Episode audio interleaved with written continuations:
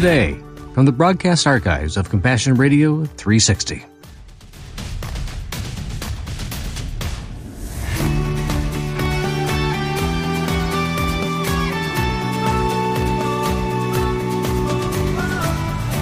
Morning, honey. This is Compassion Radio's three sixty program. It's Friday. It's time for us to look around the world again and see what's going on out there. And there's a lot going on out there. We try to find the stories that are somewhat inspiring and encouraging, and hopefully warm our hearts to the things that warm the heart of God. That is our hope for this mm. program. And the good thing is there are a lot of great stories out there. We're on the radio because we believe that God has a message himself, something he wants to communicate to us, and it is not about anger and hate. It's about finding truth and life and love. The thing about the stories that are about anger and hate and violence, those stories are the catalyst for a really good story. The story that we're going to highlight today is one of those stories that started out with really bad news. And the story is about two young gals who came to the United States over twenty years ago as refugees. Mm-hmm. They were seventeen and almost twelve years old. They were fleeing the former Yugoslavia. And now these young girls are forced out. Mm-hmm. They had no family to rely on. They were stuck. They were literally in the refugee camps with only each other to hang on to. Right. Well, they have a brother in Iowa who was attending college at the time. They were told then that they had to come to America to stay with their brother because there was no other place for them to be. Mm-hmm. So here they are on a plane flying from Amsterdam in the Netherlands to the United States, most likely traumatized yeah. and just fearful. I mean, here they are, young girls thrown into this completely unfamiliar place. If I remember correctly, details of that particular journey were that they'd never flown before. Right. And had never left their country. Mm-hmm. So they've got inexperience in travel and have no friends. Mm-hmm, mm-hmm. What would you do but sit there in fear? Right, right. There was a woman who was traveling back from a tennis tournament in Paris, France. She happens to sit on the same row with these two young girls. And as one often does, this woman named Tracy began to try and have a conversation with these gals. And the girls knew a little bit of rudimentary English. Right, right. And had probably been taught a few phrases, too, to say or to introduce themselves so they could identify themselves when they go through customs and that kind of stuff. Right. So they really are kind of a step ahead of many other refugees in that they could at least make their intentions known, but still not brave about mm. doing this. Mm-hmm, mm-hmm. So this woman had an impact on these young girls. What happened? Absolutely. As the plane landed and they were gathering their things to get off the plane, Tracy thought, I've got to do something just to show these girls that someone cares about them and someone wants to help them. She had gathered that they really didn't have anything with them. They hardly had any possessions at all. Yeah. She rifled through her purse and found one hundred dollars, grabbed an envelope from a hotel that she had stayed in, stuck it in there with a pair of dangly earrings. Apparently one of the girls had noticed her earrings and said they were pretty.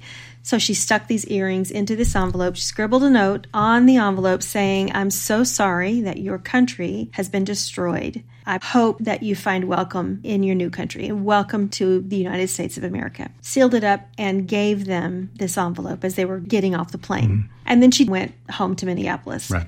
These two gals, in turn, went to Iowa mm-hmm. to meet their brother. Over the years, they have often thought of Tracy. She gave them a gift that helped them survive in a lot of ways because their brother was a struggling college student, probably didn't have money to raise two girls alongside of taking care of himself and working and going to school. one hundred dollars helped them buy food throughout the summer and yeah. keep them from being hungry. The younger of the two, Ada, kept the envelope all of these years. And about ten years ago, she decided to go on a quest and find Tracy, if it was at all possible. So she began to look online, trying to find ways that she could search out who Tracy was and where she lived. She remembered that Tracy played tennis because she told him about a tournament in Paris, France. And so she thought, I'm going to look up tennis people and, you know, all these clubs and whatever. Maybe she's a professional or something. Yeah. She knew kind of what she looked like. And so she posted a description online. Well, it began to go viral. Had a local reporter picked up the story? Is that how it ended up becoming part of the media? She posted a video on Reddit and on Twitter. Okay. These are both social media platforms. A refugee advocacy organization, a couple of them actually, saw this and picked up on it and thought, we got to help these gals. We got to help them find this woman who helped them. And they begin to go through their networks and asking the public to reach out to people that you know. The gal Ada said, I want to find her to thank her for her generosity and to let her know that we are both doing well. We are thriving and we love our new country, our new home. So please, if anyone knows who this could be, please let us know. She said that it's a story that I've told many times. I've told everyone that I know about this woman, Tracy, who helped us. But I don't know how this story is going to end. Hmm. I may spend the rest of my life trying to find her and then maybe her family if she's gone. But this is the age of the internet. It certainly is. And C N N picked it up mm-hmm. to do a little research themselves. They actually interviewed Ada a little over a year ago, you know, throwing out a wider net. After C N N published this story, thirty-four hours later, mm-hmm. there was a response. After this response, the sisters were thrilled. Ada was especially thrilled because she had been the one to initiate all this. So people all over the country were tweeting and retweeting, posting it on Facebook and their other social media platforms. She had a picture of the envelope with what Tracy had written out there. Well, someone recognized the handwriting. Handwriting, yeah. Someone will recognize you in your own writing. Mm-hmm. This person did not have any other connections, any other way through to the girls in Iowa. She just saw the leads on internet and recognized that picture. Said, I know who that is. Yeah, yeah. So they had sent this picture out through whatever channels they had to different tennis clubs around mm-hmm. the country. It happened to be posted on a webpage of a tennis club in Minnesota that Tracy was a member of. Tracy's daughter recognized the handwriting, but so also did one of her tennis coaches. And mm. she thought, I think that's Tracy's handwriting. So she kept a scrapbook. She had been on the same trip with Tracy to go to the French Open. So she went back through the scrapbook to make sure that Tracy was on that trip. She was. So less than a year ago, they got together. So back in May, when this story first ran, thirty-four hours later, Tracy gets pinged by somebody and they connect the girls and they were able to do a Zoom call. The first time seeing each other face to face in twenty-three years. Yep. What a beautiful story. Doesn't stop there. December twelfth, twenty twenty-two, C N N hosted a celebration of heroes. They do that every yeah. year. From all over the country, they gather together all of these people who have acted in a heroic manner in right. some way. And one of them gets an award for being the most voted up nonprofit mm-hmm. or ministry of some kind. It mm-hmm. makes a difference where they are. So C N N wanted these gals to get together in person. Yeah. What a great place to do it. Right. They flew them all into New York. They spent a great long weekend together in New York and went on a tour of the city. They were able to go to Rockefeller Square and see the Christmas tree, mm-hmm. took a selfie in front of the Christmas tree together. Their hearts were just knit together. Yeah. All because of the kindness of this woman. And over the years, the sisters did not forget that kindness. Mm. They did not forget that this woman treated them with respect and kindness and compassion. And it seems like everyone who speaks about the story, when they realize who it was, anybody who knew Tracy was like, oh, that's exactly who she is. Right. Yeah. So she practically adopts these girls. And these girls felt like they had a sister or a mother figure in Tracy. For them, it was a great reward, not just that they get to spend time with her, but that they succeeded in the search. The search itself was worthy, mm. even if they never found her. Other people would hear the story of their pursuit and realize that gratitude makes a difference. Absolutely. And that welcome and hospitality and care and compassion for those makes a world of difference for those who receive it, mm. especially at critical times in their lives. Yeah. yeah. Because of the places you and I have gone so many times, some of the people that are sitting next to us will be refugees. Mm-hmm. And I remember leaving Istanbul about five years ago, and a lady was sitting next to me with a packet of information in her lap, and she was statue still, barely moved. She was looking around only with her eyes. She was a tiny little woman. She opened this packet to put something into it, and it spilled off of her dress, and stuff went all over the floor. Mm. And she was mortified. Yeah. Well, of course, I picked up the material I could find under the seats, and it was a mess. The yeah. papers were everywhere. I could see on them that they had refugee and U N H C R stamps on a number of the pages. So she was obviously being transferred. And U N H C R is the United Nations High Commission for Refugees, mm. responsible for the entire world when it comes to displaced persons that are crossing national borders. So this woman sitting next to me was a prime example of the kind of people that we've been called to go visit with. I was thrilled. And I looked at the paper and I realized she had a Syrian passport. I didn't know they were moving many Syrian refugees around much because we've seen them spilling over into Lebanon or into Turkey or even back into Iraq, but so few of them have been allowed to move. Mm. And I was stunned that she was actually on a flight heading to Amsterdam with me. Speaking of Amsterdam, mm-hmm. I tried to strike up a conversation with her as gently as I could. I wasn't trying to scare her or anything, but she just put a finger up at me and stood up and stepped out quietly. By the time she got back, she introduced me to her daughter. Oh. twelve years old, spoke fluent English. Wow. She was holding her mother's hand, and she said, "My mom wants to thank you for being kind." Something so simple that we can all do. I hadn't done anything yet. This young girl asked if it would be okay if she sat with me and talked with me for a while. I said, absolutely. I said, but I don't want to steal your mom's seat. She just wanted to make sure that you had someone to talk to and heard our story. I said, great. So we sat down, and this young girl started talking about where they came from in near Aleppo and how they've been chased out three or four times, and every building she'd ever lived in was completely destroyed. Hmm. And she saw it happen. After she told me her story about where she had come from, I asked her, where are you going to next? I'm not sure how you pronounce this. She was showing me something in English. It was a very scratchy European-style handwriting, which is usually kind of almost cursive, but more vertical. Mm. And it's very common in Europe. So I deciphered it a bit. I realized it was in Dutch. Are they sending you to Holland? She said, Holland. Yes, Holland. And so we talked about that for a while. I managed to find enough of a map section in the back of the airline book to talk about the countries in Europe. And I said, do you know anything about this country? She said, no. I said, are you okay with that? And she was like, we're ready to go. I mean, that's all she said. She didn't have any other words for it. I said, well, you're going to a beautiful country. And described people I knew there and the places I'd been to and asked her if she'd ever seen a picture of wooden shoes and that kind of stuff. And her English, of course, was fluent. And I said, you'll have to learn another language now. Dutch is the language on the streets, and it's not an easy language to learn. I said, but I think you can do it because you've learned English in five months in a refugee camp. Mm-hmm. They will also speak to you in English in all the schools. That'll be very helpful. And you get to ride a bicycle everywhere you want to go if you want to. And we, we found the actual name of the village where she'd be getting sent to. I pulled that up on my phone to show her on my phone map where that city was. And then we pulled it back out. I showed her the earth. Mm. She looked at where her country was, where Holland was, and thought, that's like the other side of the planet for her. Yeah. And then she said, where do you live? And I said, over here, Idaho. And she looked at that and said, you go farther than I do. I said, yeah, quite a bit. But anyway, that connection for me was special. I knew I couldn't take the story much farther than that publicly because she's a minor. And you don't just talk about a lot of details of somebody on the air that's not of age without their permission. And wasn't able to get permission directly from the mother or the daughter. We did get a selfie together with her mom's blessing. And I showed it to you and the kids when mm-hmm. I got home. And that we were praying for her, you know. Yeah. That's just one run-in with somebody. And I think I put together, not a cash gift, I put together like candy or something and gave her a little gift bag and just wished her well. That's just my one story. Yeah. I probably will never see them again. I just resonate with the story, of course, because I've been there in that yeah, seat. Yeah. I was thinking, I told you this when I got home, I so wish you had been there.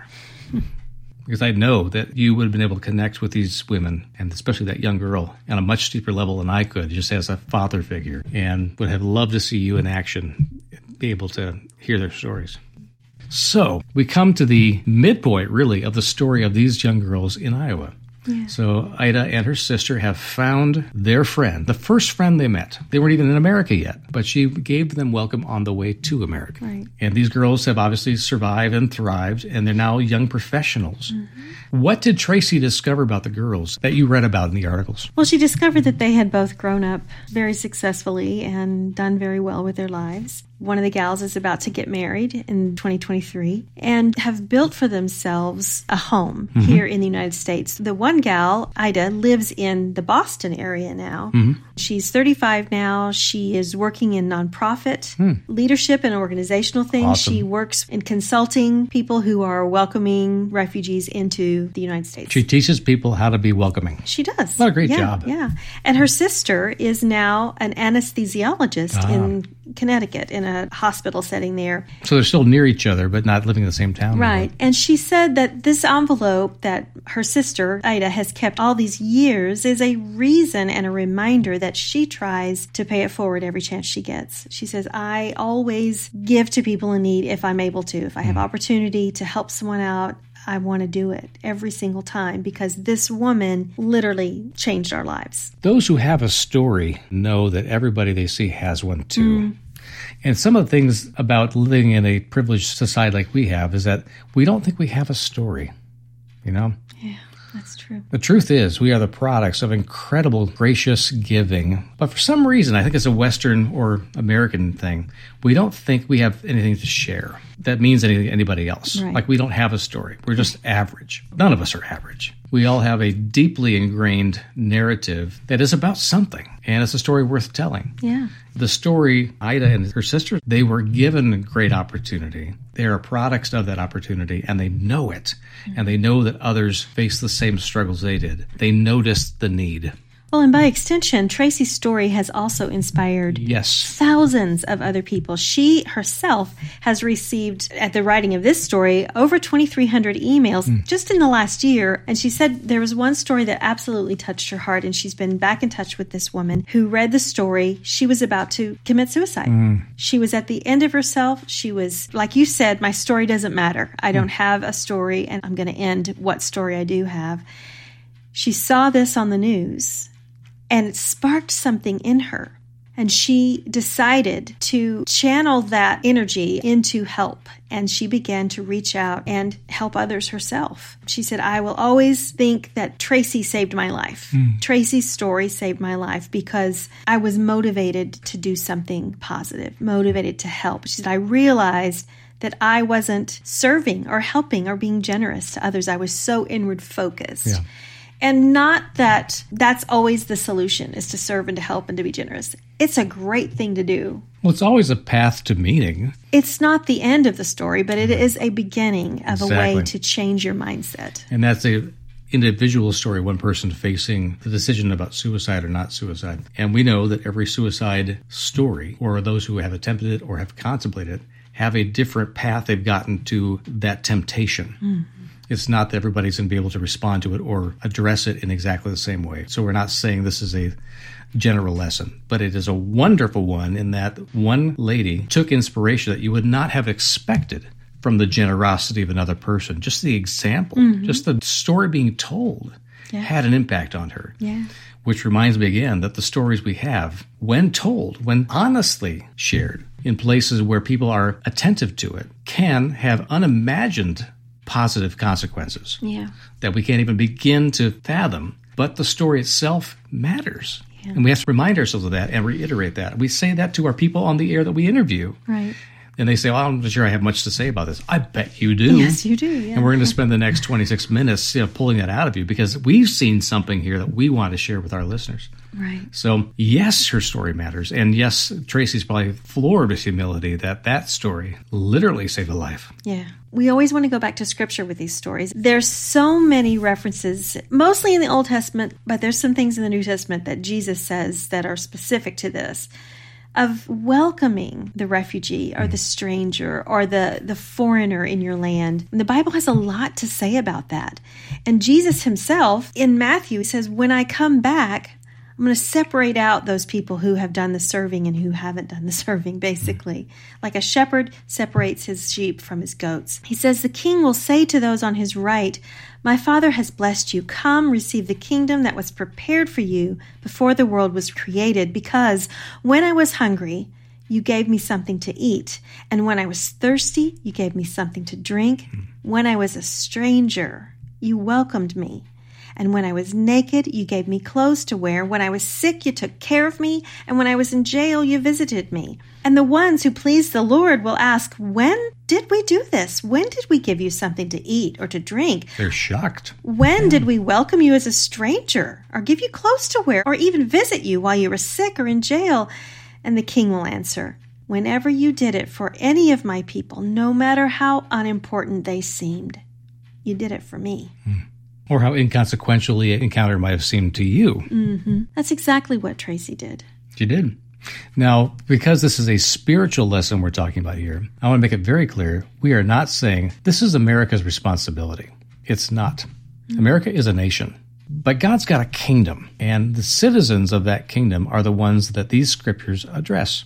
Absolutely. So when Jesus says, welcome the stranger, or we put those things on our monuments, like the Statue of Liberty, it's not because that statue is a Christian statue or has read the scriptures themselves. It is because the artist, the citizen, the person who elects their government and says, we want you to be about these things, they are the people that are responding to this truth mm-hmm. and saying, I value the other because God has valued me mm-hmm. and turned me from an other to one of the family.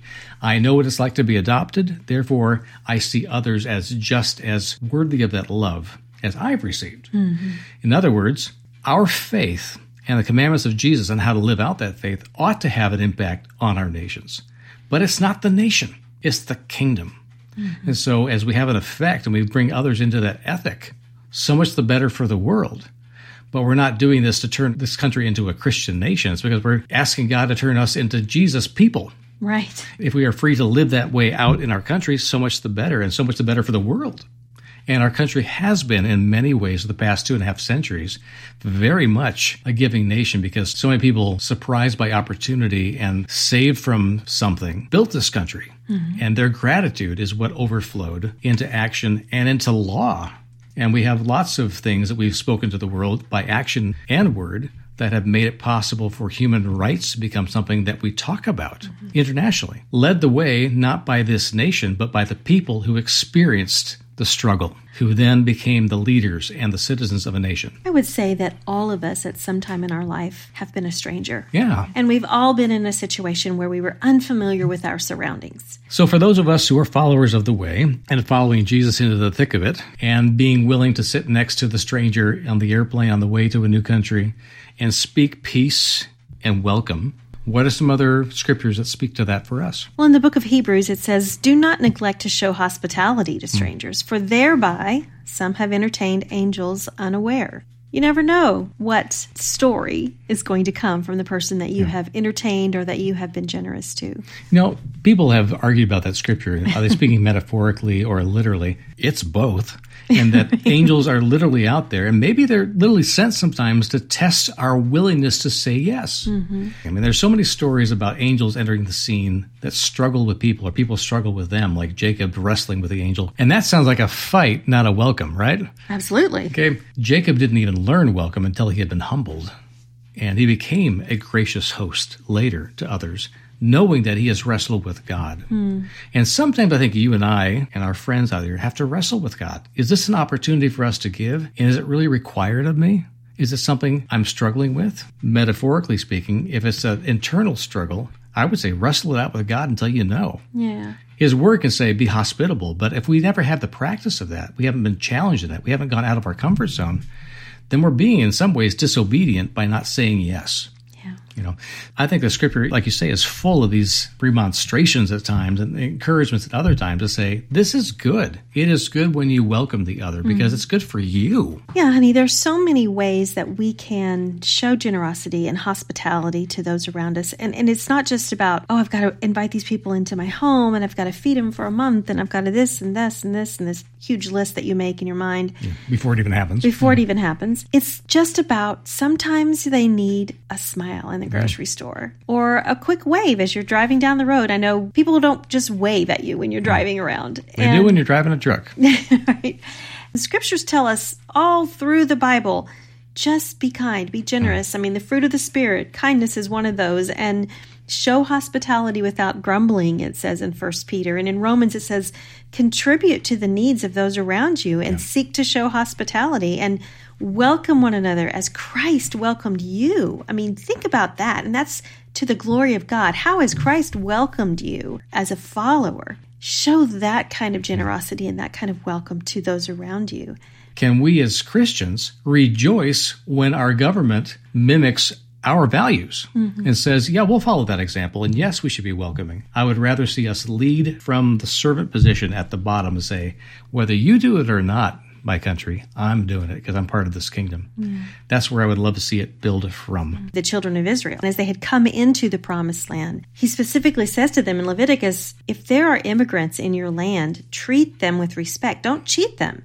Like they're citizens, you must love them as yourself because you were refugees once. Ask the Lord to do it in you. Yeah. Ask the Lord to do such a work that your heart would break for those who need your help, who need that hospitality. I can't think of a better way to wrap it up than by saying we need it. Jesus desires it. And those coming to us are a gift to us, mm-hmm. not a threat. I want to see a lot more Tracys in this world. Mm-hmm. Let's emulate that. There is so much to be thankful for, even in hard times. Right now, I'm very thankful for you. Your gift of time each day is a genuine treasure to us. Knowing that you're being challenged to live out your faith like never before is a wonderful encouragement to us as well. However you reach out, know that we're in this ministry and this work for you and because of you. Just call or write us today to help keep us on the air and in the field. Our year-end twenty twenty-three project is to provide more Bibles through our partner, Bibles for the World. Please give generously today so that we can help John send more copies of the Gospel of John for new believers, along with New Testaments and full Bibles for those growing in their faith. Many of those Bibles are needed right now in Vietnam as the door stands wide open to serve the church there. Call one eight hundred eight six eight two four seven eight. Our mailing address is P O. Box seven seven one six zero, Corona, California, nine two eight seven seven. And jump in anytime at compassion radio dot com.